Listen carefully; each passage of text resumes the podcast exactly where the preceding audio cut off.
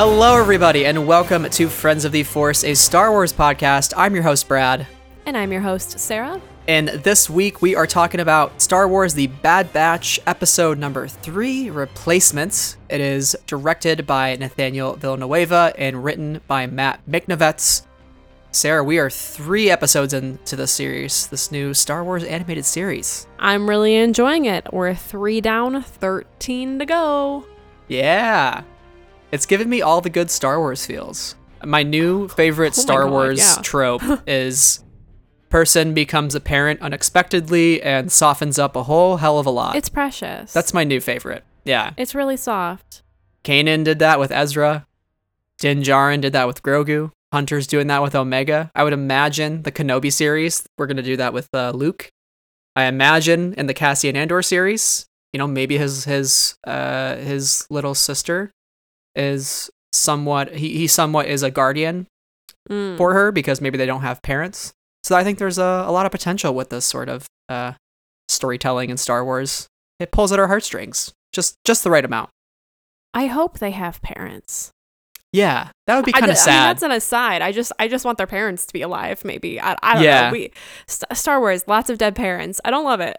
no, I don't love it either. I get the impression that Cassian's been through it, but we'll see. We'll see. I mean, but yeah. we we are here though to talk about the Bad Batch. So again, this series has gone pretty well so far. I think this episode definitely took a much darker turn, which was unexpected. I was just waking up at seven in the morning and turned it on, and by seven thirty, I was like, "Oh, we we went there." Star Wars is for quote unquote kids.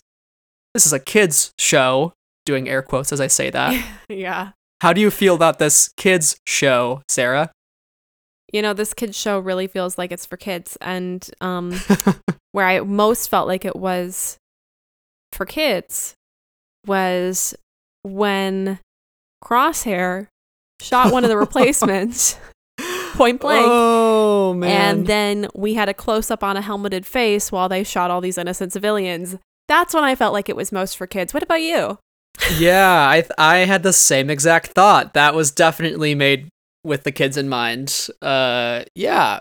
You know, I want to make a, a quick point up top before we get into the full spoiler discussion, which obviously we just threw a spoiler out there. Uh, you should know by now. Oh, if you're if you're new here, if you're Well- new here, these are weekly spoiler discussions on the Bad Batch every single week. But I just want to say, obviously, this show I think has taken a much darker turn this week and has sort of cemented that that is what it's going to be. Obviously, we thought the show would be a little grittier, given it is the Bad Batch. But I think also we should recognize that there is a very, very large need for actual, actual kids' shows. So, like Star Wars Resistance, for instance. Yes, that is, I would say that is more so a kids' show than Clone Wars Season 7 or Bad Batch so far, just because it is less. I mean, obviously, there are darker moments, but. You know, just to just throw that out there, I think diversifying the genre within Star Wars animation is super important. And while we have the Bad Batch, I also hope that in the future we can maybe simultaneously have some other animated projects going on that are for all age groups. But I think also all age groups can watch these. Like if I'm an adult, I'm going to watch every single animated thing no matter what it is, whether it's Forces of Destiny, Galaxy of Adventures, Mhm. Resistance, Clone Wars, Bad Batch. But there there are some limitations for younger kids of what they can and can't watch. So, uh, this might not be an episode you would want to show a, a child. Reading the subtext here, what Brad is saying, what was going through his head was, I need to work resistance into this. Need to be able to talk about resistance, my favorite Star Wars animated show. And then what you're saying, what your what the subtext is saying, not your brain, not your brain monologue, but your subtext is give resistance a third season, give the I kids agree. resistance, give me resistance, give friends of the force resistance. We want more resistance.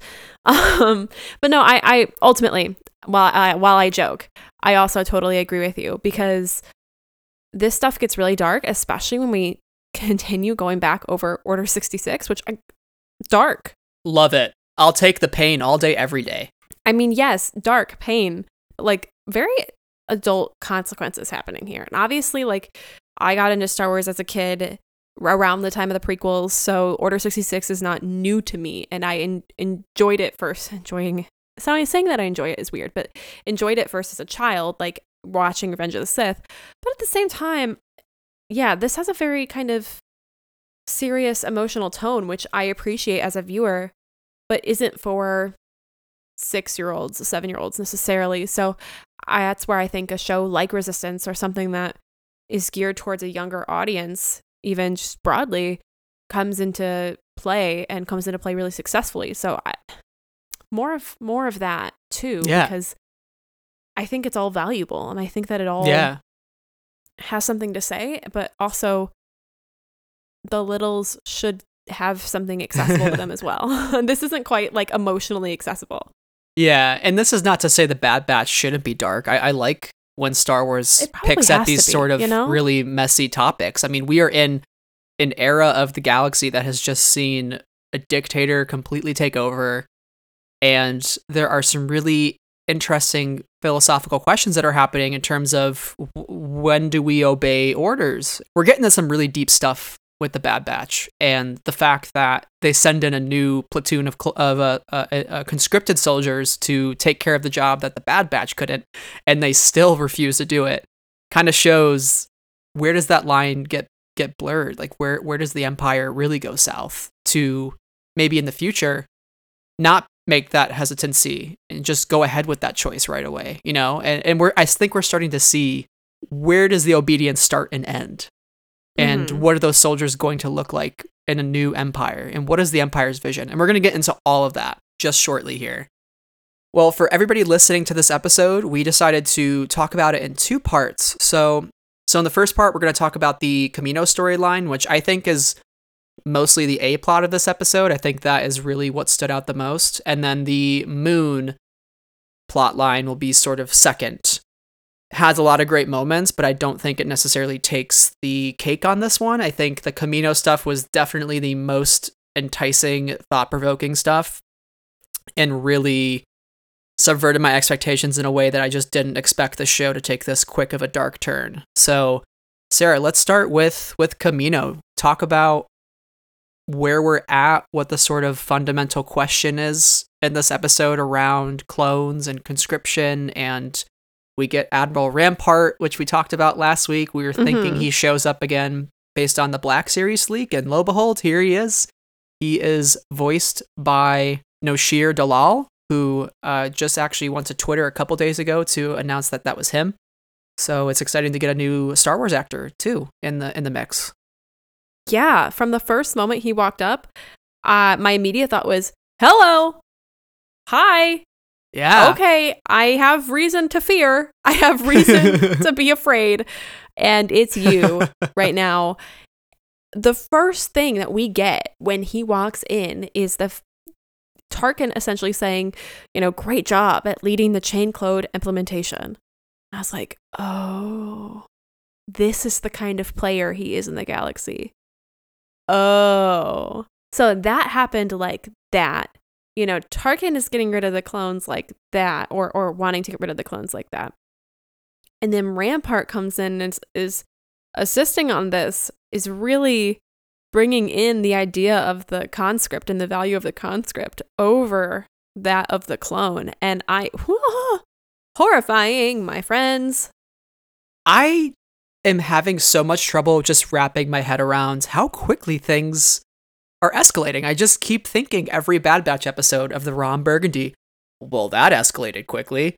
That's all I can think about. I'm just so shocked, but also not shocked at the same time. You know, you think of George saying the prequels are about how governments and democracies are given away Mm. and like this is just so on display here it's truly a democracy that has been given away. Like all the people that it's been given away to are people that have been waiting to implement these sort of policies to implement chain codes and to implement a new conscripted army over a clone you know? And it's just wild to think about. These people have been lingering in the shadows. Like tarkin has been lingering in the shadows. We've seen him in the clone wars how he has a distaste for clones. So he's just been waiting for the right moment. You know, Rampart's been waiting for the right moment. You got to think Rampart is probably that one extremist guy who, during the entire Clone War, was just talking about chain codes, and people are like, "That is nonsense. that is taking away people's freedom and not giving them privacy." And slow behold, now he's able to just do it with unquestioning loyalty from Tarkin and the likes of him. It's just great. It's just mind boggling. Is that hard for you to think about? It's just, it's tough. Yes and no, right? Everything happens very slowly until it doesn't, Yeah. right? So you think about the Nazi rise to power. When the party was first kind of introduced, it only won a handful of seats in the German government, just a handful of seats. But it was 10 years later when the Nazi party took power and like Hitler like actually came into power. And so everything happens slowly until it doesn't. And then you you get the Holocaust, you know? And I, I, you know, real world and Star Wars, they align up in some ways, they totally don't in other ways. But the point I'm trying to illustrate here is that we see in the prequels it kind of happening slowly. We see Palpatine's machinations, we see the way that he's manipulating events to cause trouble. But this is happening over a decade, over more than a decade. You see baby Anakin to teenage man Anakin and he was manipulating things when he was baby Anakin. And then suddenly everything switched and it's going really, really fast now. And so I think when you put it into a sort of real life lens, it becomes less wild to think this way. But in a world where we're so used to incrementalism broadly in our in our lives and in social change in governments, right? that it, it seems so far fetched. But the more I think about it within historical context, the more I'm like, oh, yeah, actually. But this stuff does seem to be happening like within days. But I think it's smart on their behalf, obviously not right, obviously really terrible to, for the first thing that they do, be ground ships and say no more freedom of movement. Because once you um, stop people's ability to move, you really stop their ability to communicate and their ability to interact within within their broader community. So I think that's a clear first step, and it's clear that they took that step in episode two, immediately implementing chain codes afterwards. Now we're we're getting towards this conscription model, or working towards what a conscription model could look like, and testing the waters to see how far can we push them to get them to bend, but absolutely not break. And with somebody like Crosshair at the helm, of this new squad, he will work to bend them by being unwavering in his loyalty, and he will scare the others into submission. And I'm it works. Yeah. And I, I think to the Siege of Mandalore, when Anakin brings Ahsoka into the hangar and all of the clones have their their helmets painted orange in honor of Ahsoka, right? Mm. And Anakin tells Ahsoka the clones value loyalty above all else. So, again, it begs the question why would Tarkin want to get rid of an army that is probably the most loyal you're ever going to get? Unquestioning. Like, they are conditioned, they have an inhibitor chip that is supposed to alter their behavior entirely. And then you try to bring in people who are maybe going to be swayed by their own moral compass. So yeah, it's just horrifying to think that the empire is going to take the average everyday citizen, the average person who enlisted in the military during the republic days and interpose that unquestioning loyalty from the clones onto ordinary citizens. And that's what you get with the empire. You get those stormtroopers. You get you get the Soren Keeses. You get the Admiral Rae Sloanes. You get the General Huxes of the Mhm. future, right? So you get all of those people who weren't born this way with a chip, but these are the values that are in their DNA. This is who they are. You know, so it's it's it's crazy. It's crazy to me. Yeah, it it's it feels like an illogical transition because of the ease of creating a clone that literally is programmed to behave a certain way. But then we get to what the Kaminoans are saying at the end of this episode. Quote, the original genetic material f- from Jango Fett be- continues to degrade. And it looks like they want to try a new experiment with one of the enhanced clones. My question is, you know, is that crosshair or does that mean that they need another one? I don't know. We can talk about it, but it really feels like this is a illogical transition when at the surface. But when you think of, oh no, the genetic material continues to degrade, that means we're having more trouble producing these clones. Second of all, if I produce clones, as we talked about in the last episode, and create this whole new society, I'm not doing anything to keep my society in line. And by creating conscripts and by instilling the fear of God into them, you can kind of make them do what you need them to do. And that's what Crosshair does Yeah. at the end of the episode. And that is how ultimately the reason why perhaps Eureka Quells stays in the Empire. It's easy, and there's the fear of God when she leaves, or if she leaves, right? There's y- y- you sign up to be in this flight academy, and then you're stuck. You get indoctrinated, or if you're still wanting to feel differently or defect in your heart, the fear of God is instilled in you that if you leave, we will kill you. You cannot leave. We will not let you leave. So there's no there's no way out once this cycle of producing loyal soldiers that are conscripts starts. And I think that's what Rampart sees is like, hey, I think it would be rather easy for us in our success thus far to be able to have control over our people through conscription. and even having the clones work alongside those conscripted soldiers i mean they they phrase it as the clones will train this new set of people that will join our army. And it is wild to think about these four that are brought by rampart to tarkin to show him here is our first class our first elite squad of soldiers. This is class zero right? This is the this is Yeah.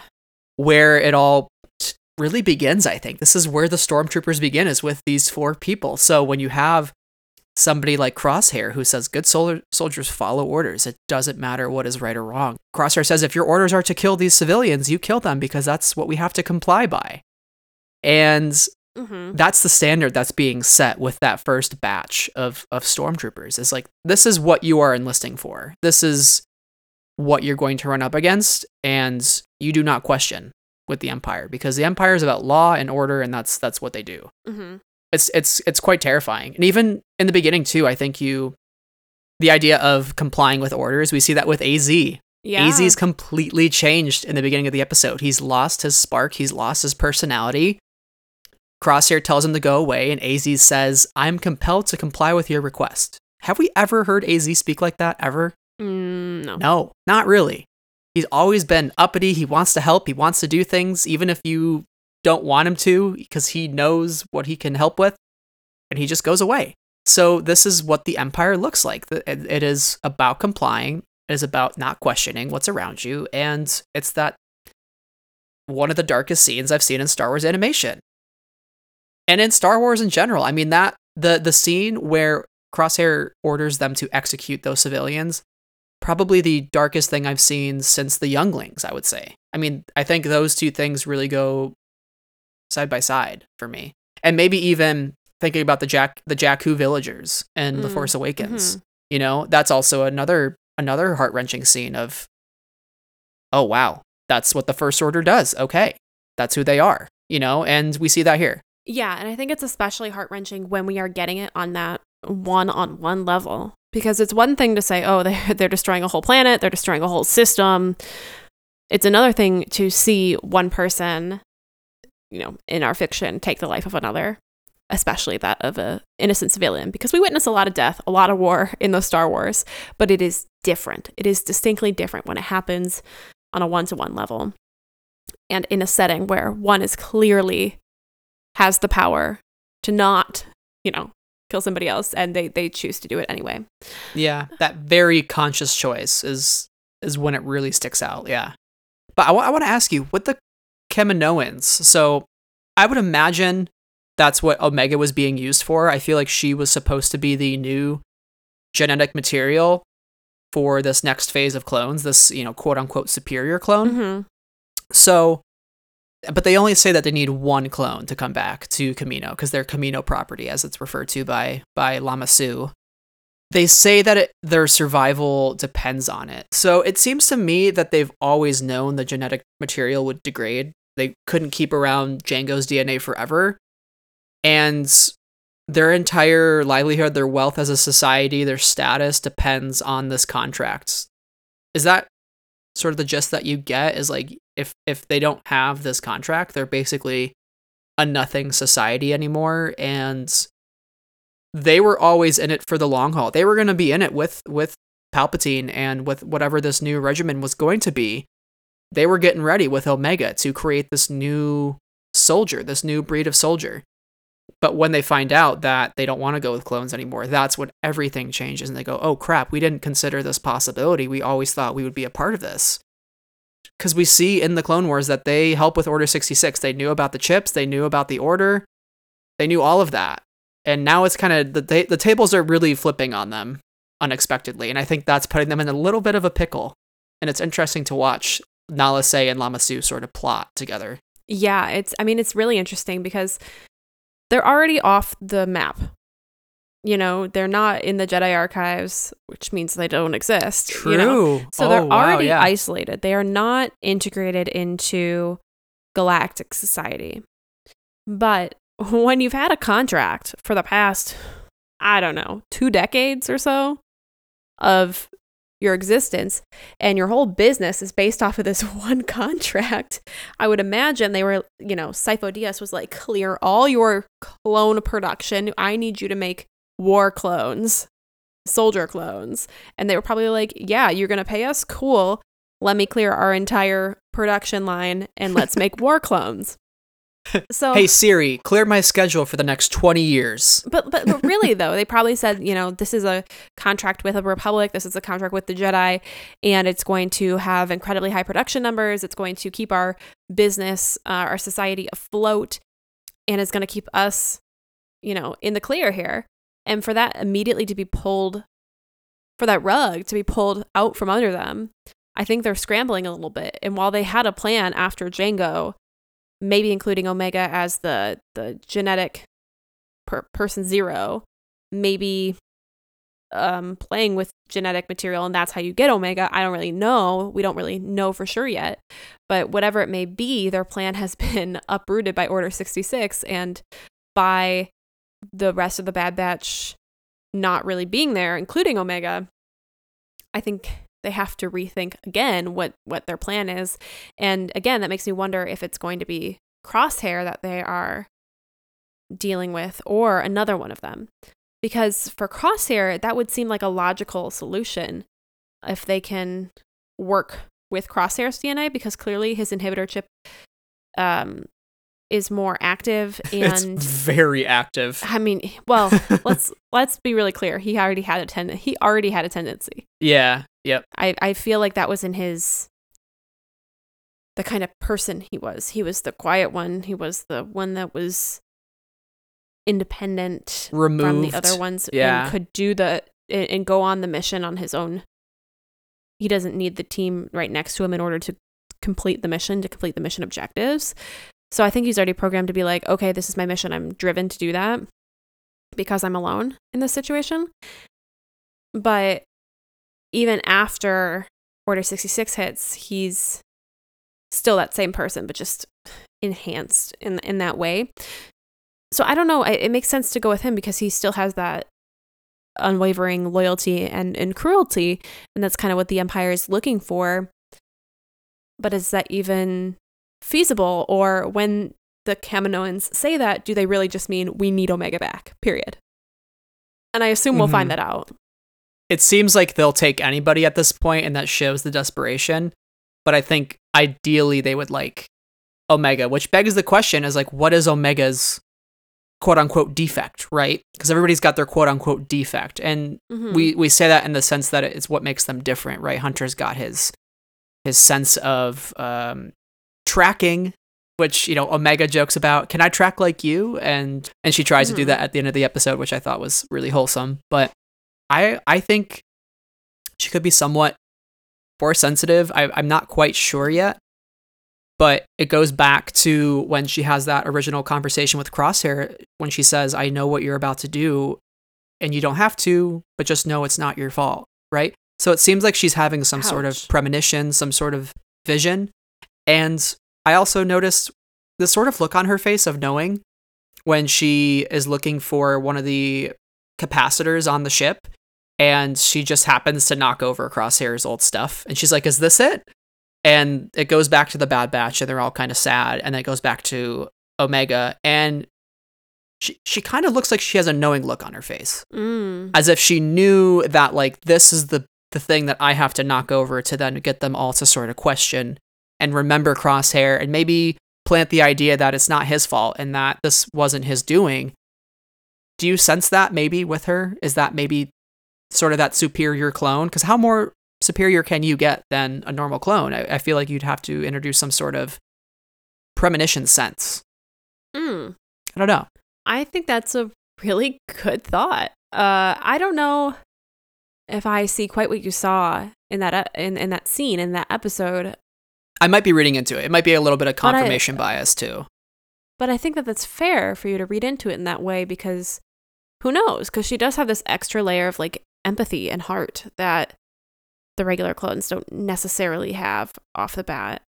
Yeah. I didn't read the knocking over of Crosshair's kit to be intentional. What stuck out to me in that scene was the loyalty that they still showed to Crosshair. Mm-hmm. Clearly, they were all hurt by his actions, but I think it's Hunter who says, you know, we don't leave each other behind. Yeah.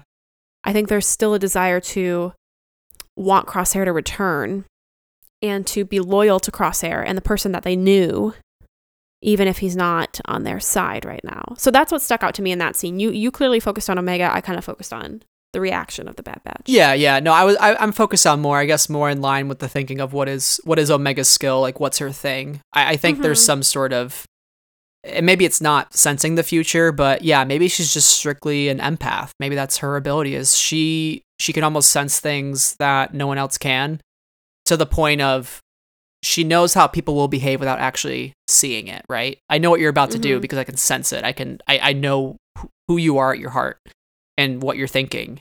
So I, I know the actions that will that will proceed from here. And you see at the end of the episode, Crosshair in his in his room with all of the the, the three others. And he sits there and he kind of puts his head in his hands.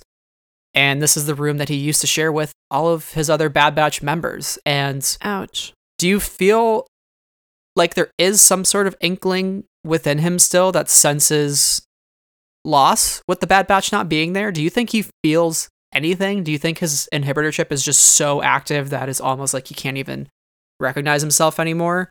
But it, it, to me, it felt like such a quiet, soft moment that I think he was thinking a little bit to himself.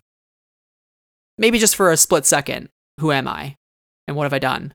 and then it's back to normal crosshair of you know obviously the, the voice for crosshairs perfect you know good soldiers follow orders like it's just so Yeah, yeah. so chilling and so good like, like this is why he's one of my favorite characters and i think he's perfect to play this sort of bad batch turn villain character Yeah, okay. So I just was playing this scene again because I think I missed this thread. And what's really interesting is that the other recruits get into bunks that have been marked up by their Mhm. previous inhabit or ha- inhabitants. So Hunter's got the, you know, 99. I think that that's going to be Hunter's. And then I think it's Tech's. It has a bunch of like diagrams and stuff. And so they've both personalized their spaces now that they don't live in anymore, but they made them their own. And Crosshair sits down in his bunk, which is presumably his bunk from before, and there's nothing on the walls. and he walks right past wrecker's scratches on the wall too where he Yeah. etched, he etched all their successful missions and looks at it visibly he looks at it stops and continues It makes me feel like he's been on the outside this whole time. And while they have loyalty to him and he perhaps has some loyalty to him, he does feel isolated from them in Mhm. more than one way. And I think that's really interesting. And I think that also demonstrates that he's clearly the right choice for the Empire to recruit and keep because he's the most inclined to the normalcy of it all. And I definitely think he still feels that sense of loyalty or pain or sadness in being back in this space without his his brothers. But I think more of him says, "Oh, this is the job that needs to get done." And maybe I'm on the wrong path, but yeah why would I, why would I be? I'm following orders. Why would I be led on the wrong path? Yeah. He's more uh, instead of instead of he's more machine than man. He's like more chip than clone. Yeah, You know? exactly, exactly. Listen, I'm. How ready are you to when? I would presumably think if they're gonna meet up with with Rex, Rex is going to teach them about the chip, how he had his removed, teach him about fives, and the end game I would imagine is them removing Crosshair's chip through medical procedure. How ready are you for that? To see Crosshair come back on their side, and he's he's so good. He's so good. He's such a good sniper. I just want to see him take down some some Empire people, be back on their side. I want that reunion. I don't know if we'll get it in season one or how many episodes of the Bad Batch we're getting or seasons. But are you just ready for that? I I, I already want it. I, I already miss the gang back together. You know. I think that's really interesting that you present this idea as a an end game because I hadn't thought about it because I'm dumb, but Oh, uh, stop. but well, I, you put the pieces together a bit better than I do. But um, I think you make a great point, and I think that that seems like a very plausible course of action, and not a bad one. I think that's a really good potential course of action because we know that Rex was talking to Cut about the chips just the other day from the episode number two, so it would make sense that the reason why they're ultimately going to visit with Rex is because of these chips and how can we how can we save our brother? How can we save him from himself and the Empire and the Kaminoans? So I love that idea and Yeah. ouch, I'm I'm ready for it, but I'm gonna cry. so like am I ready for it? No. Think of the guy from the Gungan from Phantom Menace. Ouch time. It's like every time I turn on the bad the Bad Batch. Every time I turn on the Bad Batch, every time I open up a High Republic book, like ouch time. Star Wars is pain. Star Wars is pain, and I like hate that I know that I'm getting myself into pain. Yeah. Like I hate that I know it. I wish there were another option, but there's just not. There's just not. Star Wars is pain. As the as the one Sky Talker's pin back like button says, Star Wars is tragedy. and I hate that they made a button out of it. Even though but I, I I say that jokingly. I love that they made a button out of that. But like ouch. yeah. Ouch. And I I, I do want to note the Kiner brothers. They tweeted from their their Twitter, and they said, "Been working on the finale of the Bad Batch. Quick question: Is it normal to be working on a cue so hard you start crying?" I don't know what I'm that means. I'm already hurting. I'm so afraid. already hurting. I'm walking I'm moving back from my microphone so I can yell about this because I'm so scared. ah! Had to scream. Honestly- Had to scream it out. Honestly horrifying. I don't know what it means. I, uh, you know, I have I this better get my tissues. horrible fear that the entire Bad Batch is just going to get killed by Darth Vader at some point. I, it's it's the worst. It's of all the possibilities to happen in the Bad Batch. If we get a tragic ending, like a Rogue One esque ending where Vader just does that, I would be I'd be heartbroken. so upset. I would be so upset. I don't think that's going to happen. I just think my mind sometimes jumps to the worst possible conclusions when I see a tweet like that. Yeah. But I think this is a great transition to the moon plot of this episode. And it starts out with Tech talking about how he wants to find a way to test the functionality of their inhibitor chips. And he's building some device that will help to do that. So obviously this whole inhibitor chip thing is is going to be a huge part of the season and with with crosshairs being very very active that's why i'm thinking plausibly it's going to lead to that outcome or we're going to remove the chip from crosshair at some point and Mhm. it's it's like when that happens what will be the threat. And maybe by that point the new conscripted soldiers are the threat because they've learned from the most threatening of all crosshair. Mm, and mhm. crosshair is going to kind of come out of that trance and be like what have i done? Like i've led to this. I've created the empire basically. I've created what the next breed of soldiers looks like. But then you also have the element of the Kaminoans at that point who are trying to get back the bad batch. So there's a whole conundrum of messiness happening it's all twisted and tangled and i'm worried for everybody involved What if?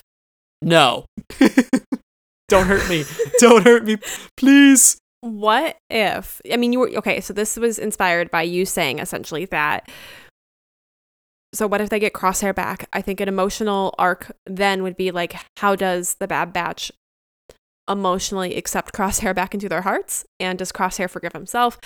I mean, there's a lot to, to talk about with that in that arc. But then, do the elite conscripted soldiers become the villain, the, the, the big bads here? And then I thought to myself, what if Iden Versio's in this show? Ooh. Would that would she be too young? Would it would it would it would it be would it be Garrick Versio? I I just now I'm thinking of the years and I I don't really know. Oh man. no, it Oh, would be too, she would be too young. She would be too young. But like what if we get Garrick Versio and some of that What if we get Kallus? you mean hot Kallus? Yeah. Oh. Oh. I think we could get Kallus actually. I think that is very plausible. But like I mean, they've like, talked about it- cameos oh, happening. man. I would not be surprised. yeah. But but it's interesting you think about like Inferno Squad and they're still hunting Saw Gerrera in the book Inferno Squad where they you know, infiltrate the partisans. Oh. So clearly this this arc of like following Saw, which we are getting in the past episode, this episode, or I guess in episode 1 and in this episode, continues all the way to the end of Rogue One. And Garrick Versio is the one that essentially forms Inferno Squad and says like let's hunt out the partisans Right. let's hunt out Saw Gerrera.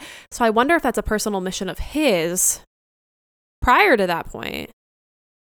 I wonder if Rampart and Versio, Garrick Versio, interacted. Yeah. Or Versio and Tarkin in, in, in these sort of settings where they're focused on the partisans. That's how it all comes together here. I just realized Iden Versio is much, she's a literal baby at this point, but like, or not even born at this point. But Garrick Versio is certainly in the right area, right age range. And I know I've gone on a complete tangent, but I feel like if you get Crosshair back, you can have one whole emotional arc here, but you could also bring in these other characters that we already know a little bit about. Or you know who else we could see? I think actually Uh oh.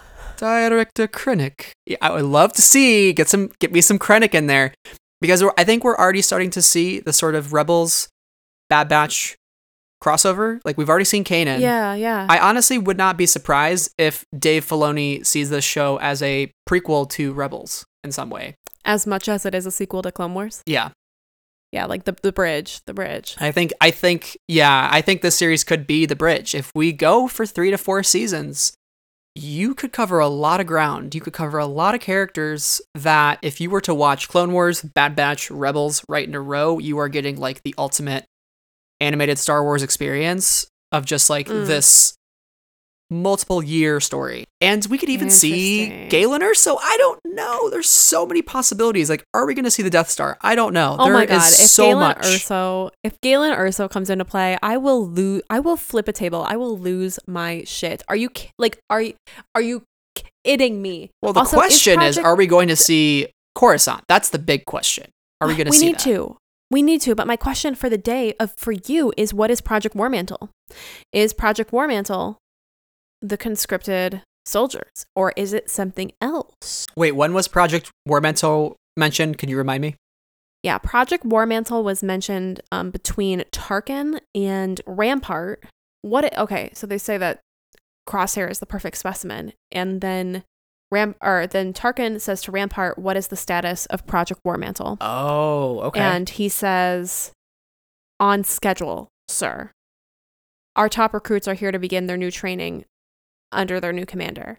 So I wonder if War Mantle is the conscription of regular people or if it is something more Mm, than that. But obviously, you know, Project War Mantle, Project Stardust, right. these names all theoretically come from that Scarif that Scarif vault, and they all are big to dos in the Empire. So it would not be surprising to me if they were connected to one another in various Yeah. ways. or even if there's a meeting of the minds where everybody who's in charge of these different projects, you got the the leading member of uh, War Mantle, which is uh, presumably Rampart, and then you got Mhm. Tarkin, and then you got maybe the, the leader of Project Stardust, which at this point would be Galen Erso or Krennic. So there is some interesting overlap. I'm just curious to explore what we.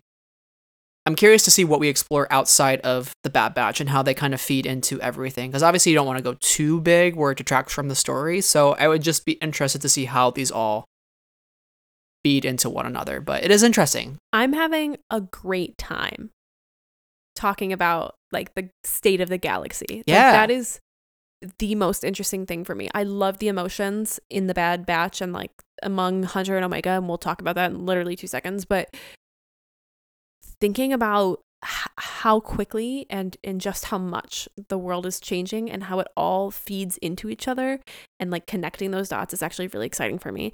And here I am thinking that I didn't need any more connecting material. I, I don't need it. I don't need it. And I mean, I don't.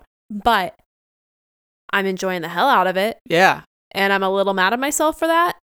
Maybe. but I'm having a great time. yeah. Well, speaking of a great time, we're going to move on to the more wholesome aspects of this episode, which was the moon sequence. Having Wrecker, Wrecker, Omega. Omega, all of the Bad Batch are just so great. I just think that this crew is so dandy. I don't know where to start. Do we want to start with Wrecker? Just like what he yeah, did? we're going to start with Wrecker. Are you kidding me? Unbelievable. The fact that he makes a little room for Omega on the ship and has even it's even lit. It's very colorful. I mean, that's the most color we've seen on the ship. The co- the ship is very black and drab. This was very lit up, lively. It just ha- it evoked that sense of of new and change and all tied to Omega, who's like, I've never had a room before. I'm just like, oh my god. And Lula was sitting on the pillow inside the room, and he even built her curtains. There was curtains in there. Oh my gosh. It, I, I actually teared up. I teared up every episode so far this season with Omega. There were curtains and there were string lights. I mean, Wrecker, Wrecker. Wait, we've been talking about the Bad Batch hobbies. Is is Wrecker's homemaking? Love that for him. Listen, Disney Plus, don't tempt me with Extreme Makeover Wrecker Edition. I would take that as a as a like you know how. Fork, Forky asks a question. yes. Do like Wrecker decorates a room as a series, like a you know three minute episodes. Wrecker just Oh decorates a new place on a new planet every week. Shut up. okay. I want to I want to talk about like Wrecker's arc in this episode though because Yeah. we start in the very beginning with Wrecker coming down from I think that same spot and Omega being on the floor kind of just curled up next to the gonk droid Gonky and and she's like, "Oh, it's okay. Like I, you know, haven't really had a space. Like I'm I'm it's fine. It's fine. I'm here. I'm one part of the team, whatever." And then they're, you know, crash landing. They're having an issue on the ship. And Wrecker goes, We're going to die. We're going to die. He looks at Omega. We're to be fine. and I was like, Oh, you chaos baby. I love you so much. I, he's, he grew on me so much in this episode. yeah. And, and then, and then about Crosshair, Wrecker said, Look, I'll say it. I kind of miss him. He has some of the most pure energy. And I think he has such a big heart. Like the himbo energy is so good when it comes to Wrecker. And it was so clear in this episode, the himbo energy that is just coursing through his veins.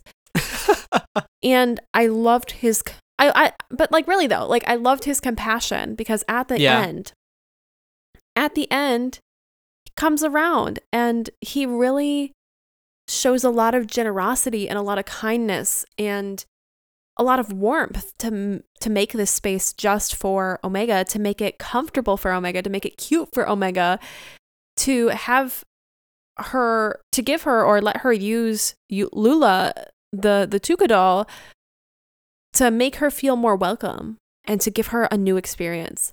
It was just like the sweetest freaking thing for me. It was wonder like it was truly wonderful. And the thing with him too is he's a great listener because tying the whole episode together when you when you speak of Wrecker's arc, I think in the beginning Omega offers Wrecker food and Hunter says some comment like, "Really, you're going to take her food, Wrecker? She doesn't even have a room. You know, like let let her have what she can have, you know. She does, she uh, she already doesn't have enough as it is."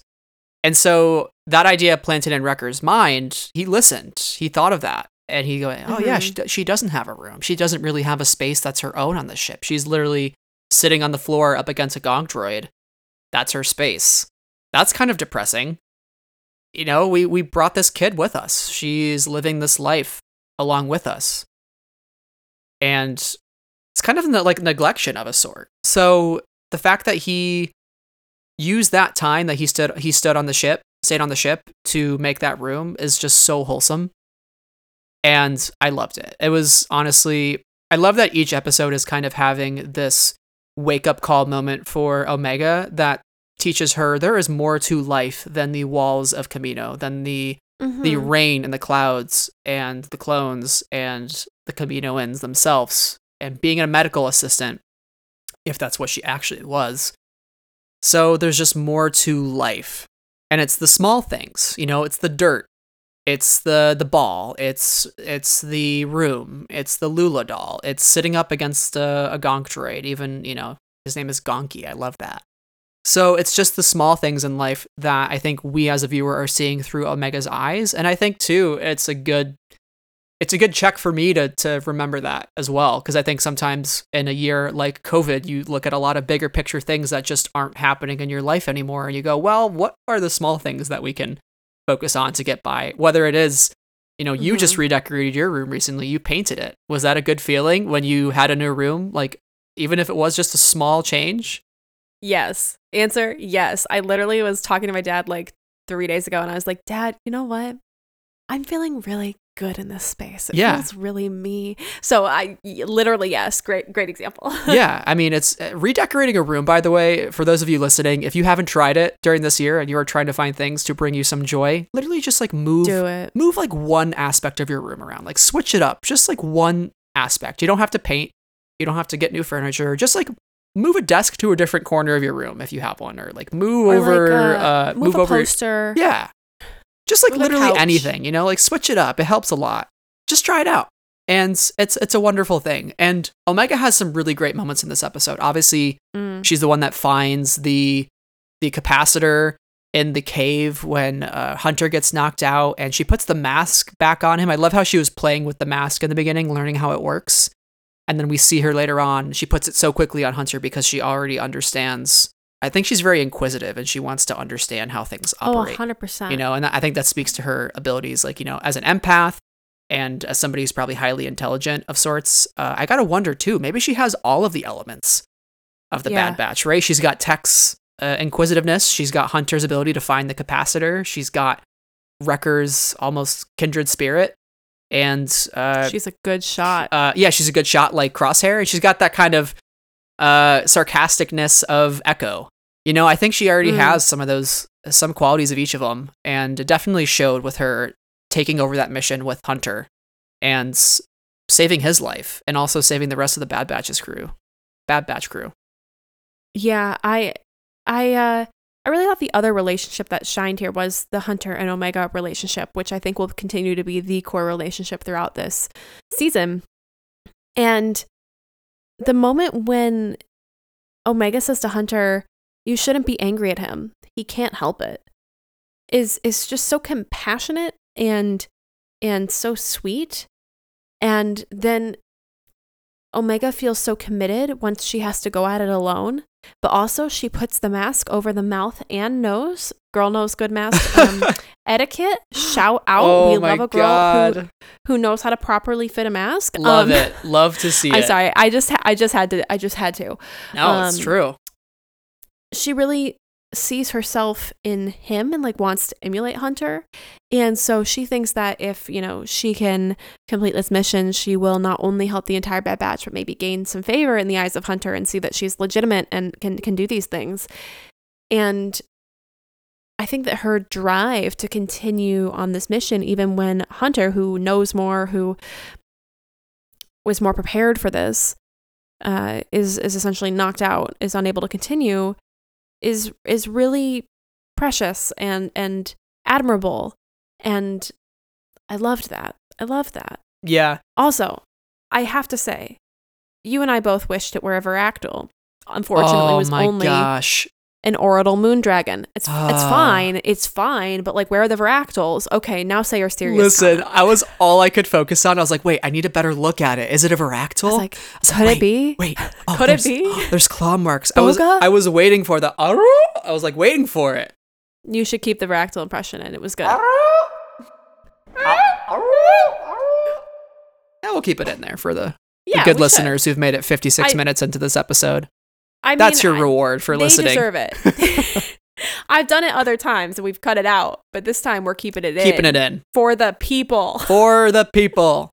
anyway, anyway, say your serious comment about Hunter and Omega. I love that we ended the the show on a fade to black. Mm. and there was that wholesome music that kind of kicked in. It almost felt like a fairy tale ending sort of music. And I have to say, the music actually sounds very similar to Resistance in this series. Even the triumphant credits music feels a lot like the credits music for Resistance. And it's got that sort of flair of it. I don't know if that's on purpose. I don't know if again, a lot of the creative team behind Resistance is on this show, so I don't know what that communication process looks like with Kevin Kiner and the Kiner brothers.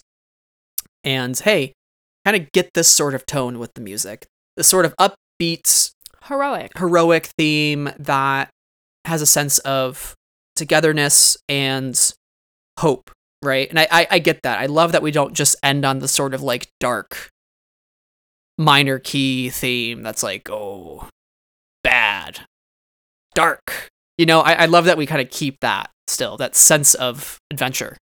That's so Yeah, quintessential to Star Wars, especially animation. It's very adventurous, very triumphant, and I think does a good job at portraying the, the the hopeful tone of the show.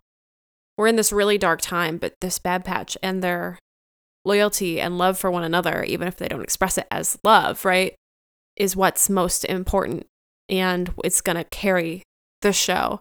And Omega, I, she is the key. She is the center, and um, She's the key to I all love- of this. She is the key to all Yeah. of this. I love her. Um, and I really think she brings that hope because I mean, I really initially thought the show was gonna be like, man, man, down, down, upset man, hmm manly man, war, pew pew. And it's like it's really just like, hey guys, so we're just like a big family and um we just kinda wanna get our brother back and things are kind of bad right now, but like will you please be my friend? And can we can we work together for the betterment of not only ourselves but everybody? Like I think that'd be kind of nice. And I love that. Like I love that. well, we talked about that right up front on the show. I mean, I thought the same thing, and I think you thought the same thing about The Mandalorian when you saw the preview at Celebration, and then we just got, oh, 100%. you know, we, we got Din Djarin going, does this look Jedi to you? Are you on the Seeing Stone? Are you seeing anything? Like, he is just like radiates dad himbo energy. He's like, I must get this baby back to its back to its rightful person. Like this is a this is a, li- a literal baby. yeah, yeah.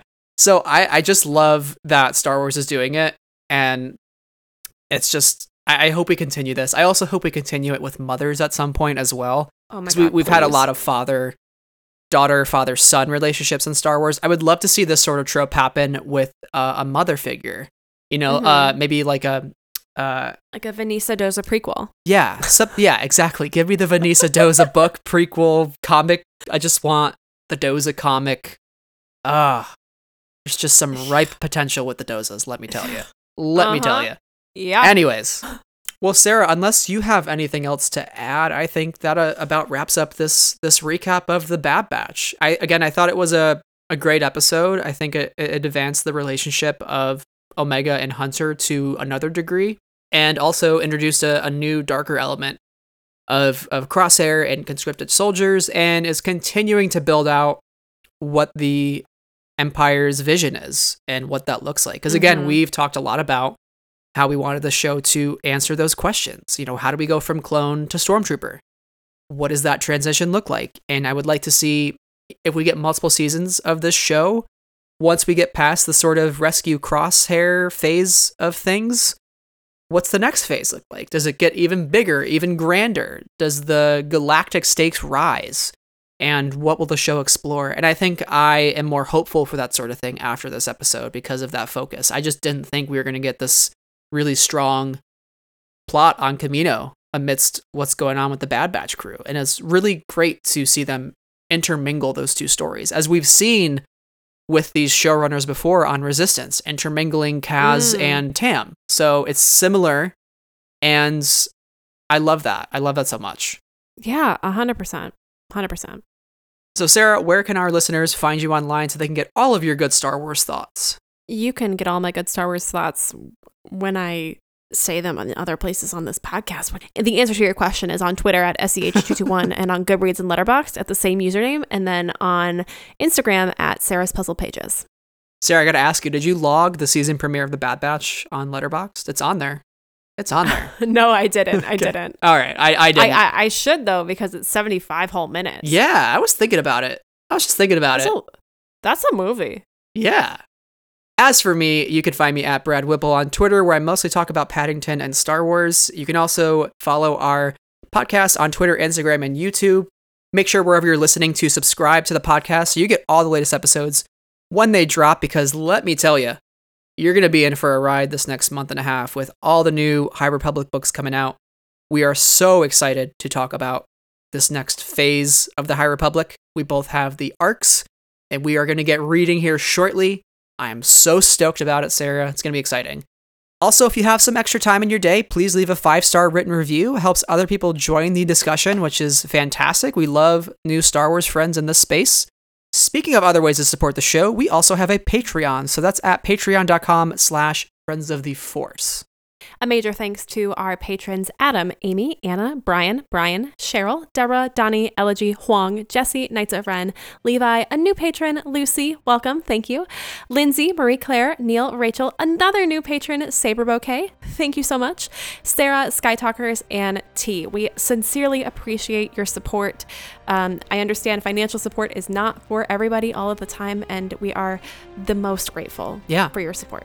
Coming up on Patreon, we are going to be discussing the Rots novelization later in May or first week of June. So we are getting through that book right now. And uh, let me tell you, Sarah, I'm scared.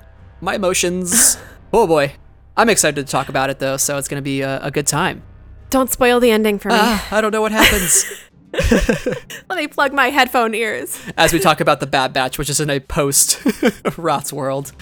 I don't even know what happens in Rats. Is a complete Uh, surprise for Never me. Never seen it. Definitely not my comfort movie. But for all of you out there listening, thank you once again. And until next time, may the force be with you always. Bye.